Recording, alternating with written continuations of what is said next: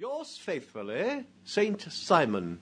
It is dated from Grosvenor Mansions, written with a quill pen, and the noble lord has had the misfortune to get a smear of ink upon the outer side of his right little finger. Holmes folded up the epistle.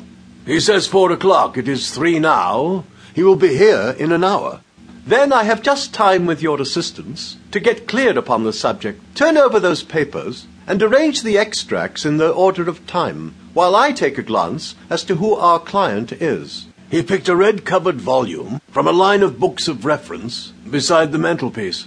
Hmm, here he is. Holmes sat down and flattened it out upon his knee. Lord Robert Walsingham, de Vere St. Simon, second son of the Duke of Balmoral. Hmm, arms, azure, three caltrops in chief over a fess sable. Born in 1846. He's 41 years of age, which is mature for marriage was Under Secretary for the Colonies in a late administration. The Duke, his father, was a one time Secretary for Foreign Affairs. They inherit Plantagenet blood by direct descent, and Tudor on the distaff side. Ha! Well, there is nothing very instructive in all this. I think that I must turn to you, Watson, for something more solid.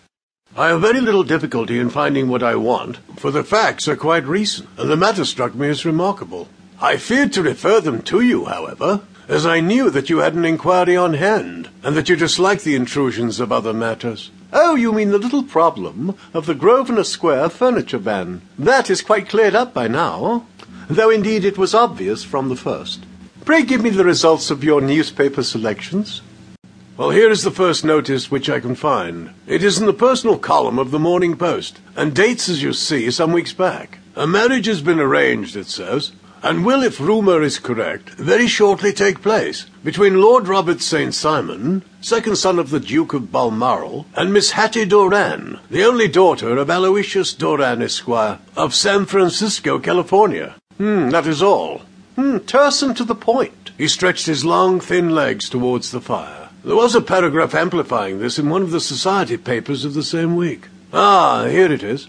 There will soon be a call for protection in the marriage market, for the present free trade principle appears to tell heavily against our home product. One by one, the management of the noble houses of Great Britain is passing into the hands of our fair cousins across the Atlantic.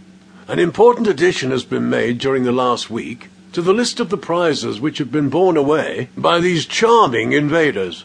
Lord St. Simon, who has shown himself for over twenty years proof against the little god's arrows, has now definitely announced his approaching marriage with Miss Hattie Doran, the fascinating daughter of a Californian millionaire. Miss Doran, whose graceful figure and striking face attracted much attention at the Westbury House festivities, is an only child, and it is currently reported that her dowry will run to considerably over the six figures, with expectancies for the future.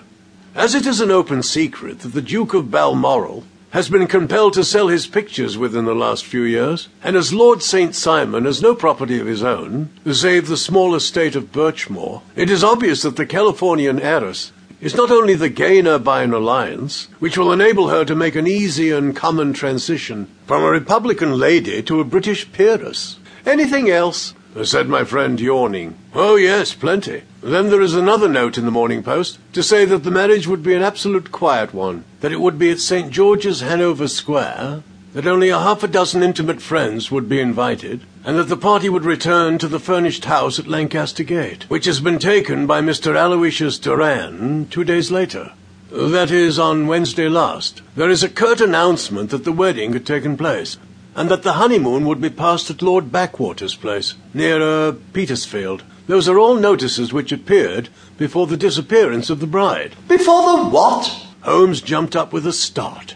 Why, the, the vanishing of the lady. When did she vanish, then? At the wedding breakfast. Indeed, this is more interesting than it promised to be. Quite dramatic, in fact. Yes, it struck me as being a little out of the common. They often vanish before the ceremony, and occasionally during the honeymoon, but I cannot call to mind anything quite as prompt as this. Pray let me have the details. I warn you that they're very incomplete. Perhaps we may make them less so. Uh, such as they are, they are set forth in a single article of a morning paper of yesterday, which I will read to you. It is headed Singular Occurrence at a Fashionable Wedding.